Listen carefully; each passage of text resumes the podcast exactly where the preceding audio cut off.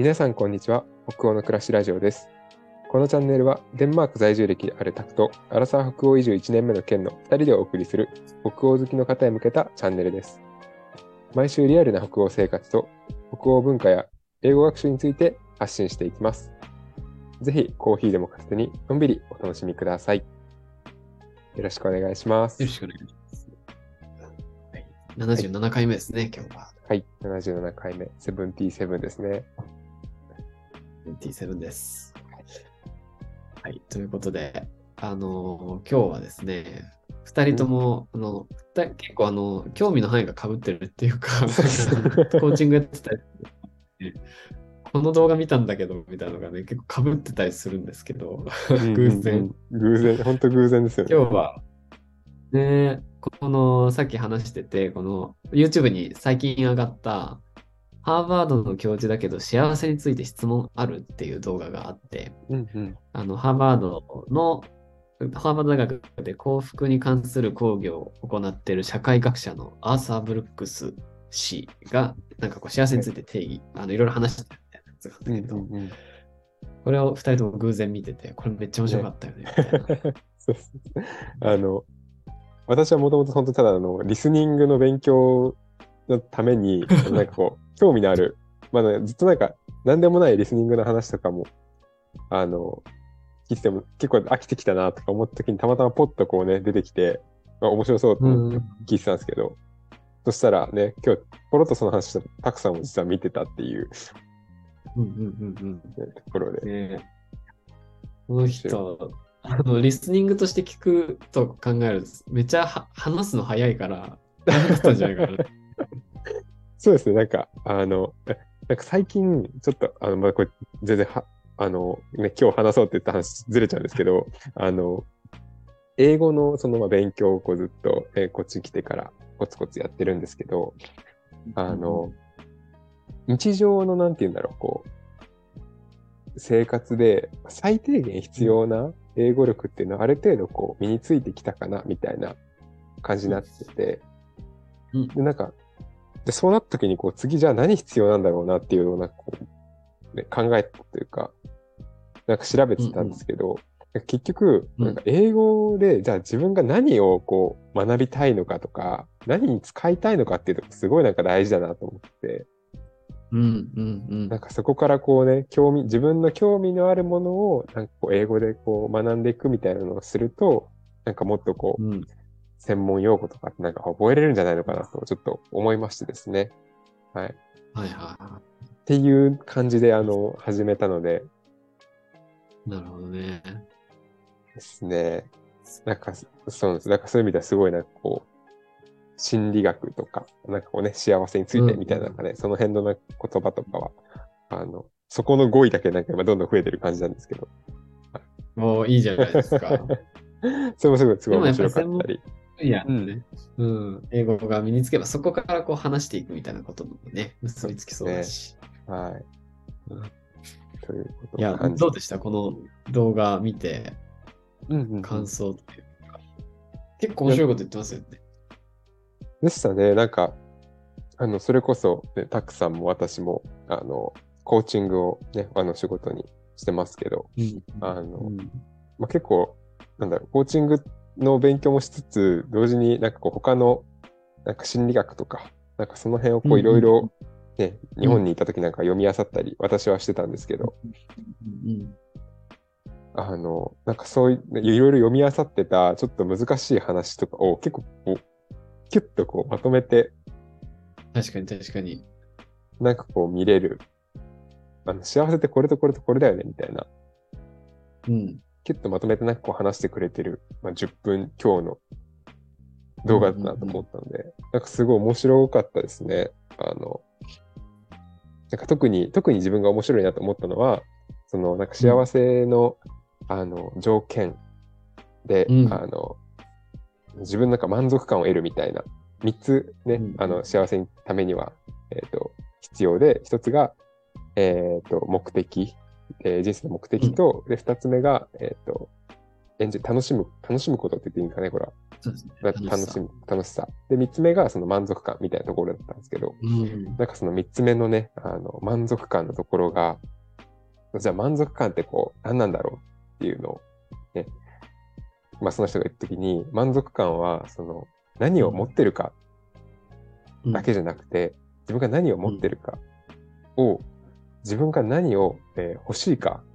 で、うん、自分が何を欲しているかで割ったものなんだよって言ってるのがすごいなんかあの印象的だったなと思います。なんかただ自分がね、なんかそれこそあの自分が持ってるものをなんかこう大事にしようみたいなね、特に、うん、よく考えたりしますけど、あれ欲しいこれ欲しいとかをこう減らしていくっていうのはなんかあんまり考えたことないというか、まあ考えたこと、うん、あのまあ、それこそなんだろう、自分この話を聞くときにすごく思い出したのは、あのなんかそれこそ就活の時とかに、まあ、就活の時からやってる人やってない人いるかもしれないです、ね、やりたいことリストとかってなんかあ考えたりしませんでした、うんうんうんうんうん、なんか人生達成したいこととか、そうですそうです、会社入ったやり、うんうんうんうん、そう、なんかそういうのやりたいことリストみたい な, なんか達成したいことリストみたいなのをこう作ってバーっていっぱい書いてたけど、うん、なんかあれってめっちゃ逆のことしてたんじゃないのかなみたいな、確かにことちょっと、ね、なんか自分のあこれもやりたいあれもやりたいってなんかまあね、趣旨がちょっと違うかもしれないですけど、あれはなんかこう、うん、自分のなんかこう興味というかね、本当に本当にやりたいことをなんか増やすっていう意味ではないかもしれないですけど、うん、まあでもなんかあれってこう、うん、結構目に見えて、例えばなんかひゃっこ書きましょうとか言ったりすると思うんで、確かに確かに。なんかね、そうそうね、それを見て、うん、わ全然足りてねえなみたいな、わこれもやりたいこれもやりたい、全然今ないじゃんってなっちゃうと、やっぱりこの満足感が下がっていくってことですよね。うん、そうそうそう、なんかこの、うん、ね、英語だと What you want って書いてたんですけど、なんかそれを増やさないじゃないですけど、そこをなんかいかに減らしていくかが幸福につながるみたいなのは、すごいなんか自分では、うん、この考え方面白いな。そうですね、面白い感じですね。なんか物とかはさ、ね、あのあ別にこれはいらないなみたいな感じで手放すことも結構できると思うんだよね、うんうんうんうん、なんか例えばいいソファーが欲しいと思ってたけど別にいいかみたいな、はい、なんかそれは本当に別に欲しいと思ってたけどいらないなみたいなのもさあると思うけど、うんうん、なんかじそのものじゃないもの、その例えばわかんないけどその例えばお金持ちになりたいとか、うん、そういうものも含まれるわけじゃん。だからそこでそのお金持ちになりたいとかを手放していく、その例えば会社でめっちゃこうキャリアを積んで社長になりたいとかさ、幹部になりたいとか、うんうん、それもなんかいっぱい持ってるとやっぱり大変だから、本当にそれ欲しいのみたいなのを追求しないといけないっていうことでもあるよね。そうですね、なんかそれをなんか何が欲しいかを減らせば、うんうん、同時になんて言うんだろう、持ってるものもなんか減ってくるなって今ちょっと思ったんですけど、ああ確かに確かに、やっぱりこうね、あの自分が持ってるものをいっぱい持ってるとなんかこう幸せってなっちゃうかもしれないけど、うん、それだけじゃない、その何が、うん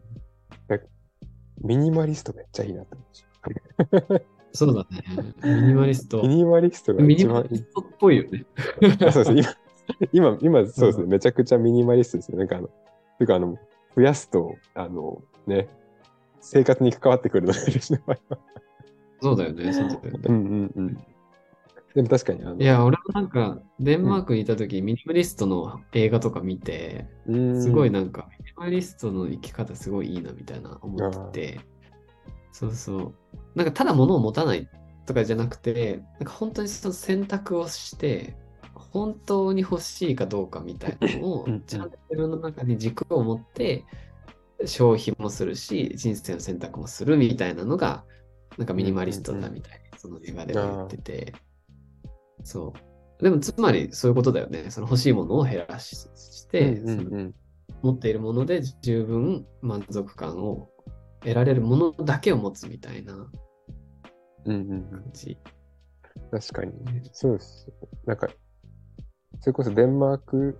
デンマークの人たちってこうあのなんかそれこそ家具とかもねちょっとなんかこう長く質の質が良くて長く使えるものをこう買う、うんうんうん、なんかすごいっていうのあると思うんですけど、なんかそこも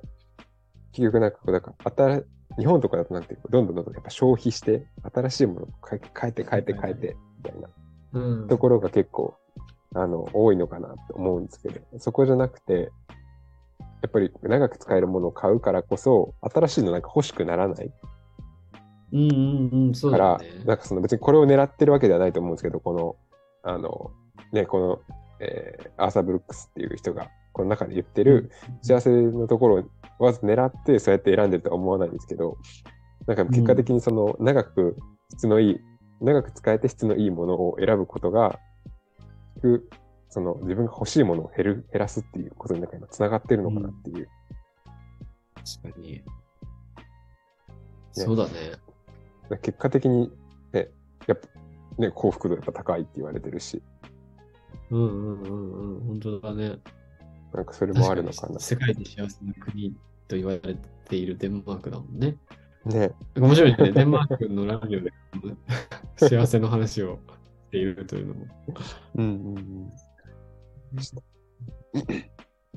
かに流行とかなんか買い替えたりとかをしていくと、うん、なんかその欲しいもの止まらないもんね。うんうん。うんうん、自分の本当に自分がずっと気に入ってられるものとかを持つっていう方がなんか幸せには近づくっていうことですかね、うん、ですね、うん、たくさんはこれどん な, なんか気になったところとかありましたか？うん、なんかそうですね、なんかこの幸せのみっつの要素、そのさん大栄養素がさっき言った満足感、うんと楽しさと目的っていうふうに言ってて、目的を見つけるためには何のために生きてるかと何のためなら死ねるかっていうこのふたつの問いに答えなさい、それが宿題ですよみたいに言ってたと思うんだけど、これめっちゃ深い問いですよね。深いですね。答えれましたか？これ見た。いやいやいや。パッとあのこの動画の中でもね、これはあの一生かけて答えを見つけていく問いだっていうことと、うん、あとその正解はないから一人一人答えが違う、うんうん、から一生かけてそれを探してってねみたいなことを言ってましたけどね。なんかこれでも一生かけて探すんだったらこの目的っていうのはどういうふうに考えたらいいのかな。ああまあ、わかんないですけど、あの、あれですか。これだと思って走ってみて、違ったらまた都度修正かけていくみたいな。うんうんうん、そうだね。感じなんじゃないかな。一回握って、今日の自分はこれだなっていうか、今の自分はこれだなみたいなのを握って、動いて、うん、で、まあ自分が変わっていくから、その時にまた握り直して、みたいな感じかな。うんうんうんだと思ってます。なんかそれこそ別に正解はないってね、うん、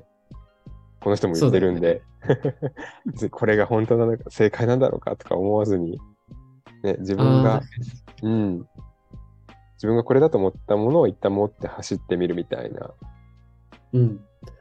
そうだよね。それが正解かどうかっていうか、まあ多分正解ではないわけじゃん、その長い、うん、長く考えたら。だからその時に正解だと思えるものをこう持って変わり続けていこうねっていう感じか、うんうんうん、なんかめちゃくちゃ今変な例えちょっと出てきたんですけど言っていいですか？あの張り物競争で、ああ、なるほどね、あのなんて親友とか出てくる瞬間あるじゃないですか。はいはいはいはいはいはい。とかなんか自分が一番大事なものみたいなのが引いた瞬間とか。うんうんうん。それってなんか本当にその時自分が一番大事なものを選ぶじゃないですか。だから別になんか未来に大事とか